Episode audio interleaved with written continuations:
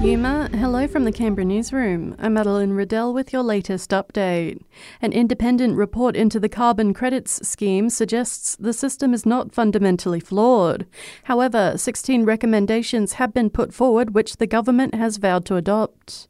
Energy Minister Chris Bowen hopes the changes mean the market can be better regulated as a result. To ensure best practice governance, to ensure full transparency and to ensure appropriate separation of roles. A 24 year old woman facing murder and arson charges following a Queensland shed fire will remain in custody until March. It follows the discovery of the bodies of a 54 year old man and his 10 year old daughter on a property in Biggenden, northwest of Brisbane, in December. Investigations are continuing.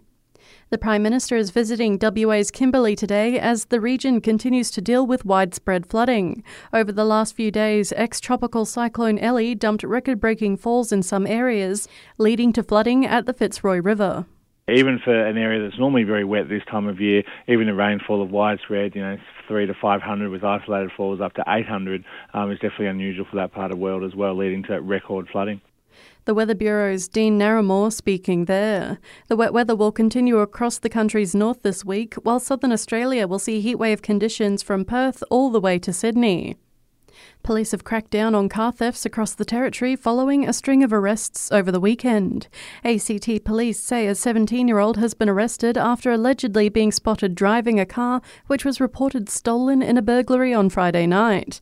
They say two men were then arrested on Saturday after New South Wales police followed a stolen car as it made its way into the territory, where ACT officers stopped the vehicle after a chase.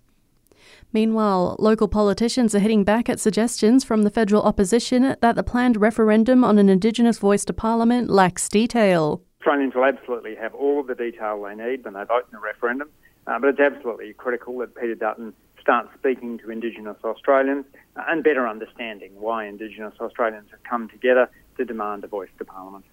That's local Labor MP Andrew Leigh there. It's expected a vote on the matter will be held this year.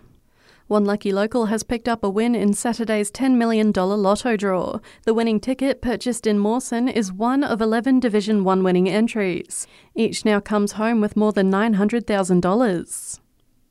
And in an attempt to curb troublemakers, a WA nightclub is banning people who wear red sneakers from the venue.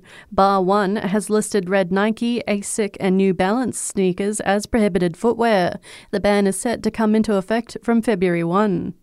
And that's the latest from the Canberra newsroom this Monday. Check back again tomorrow morning from 7 for our next update.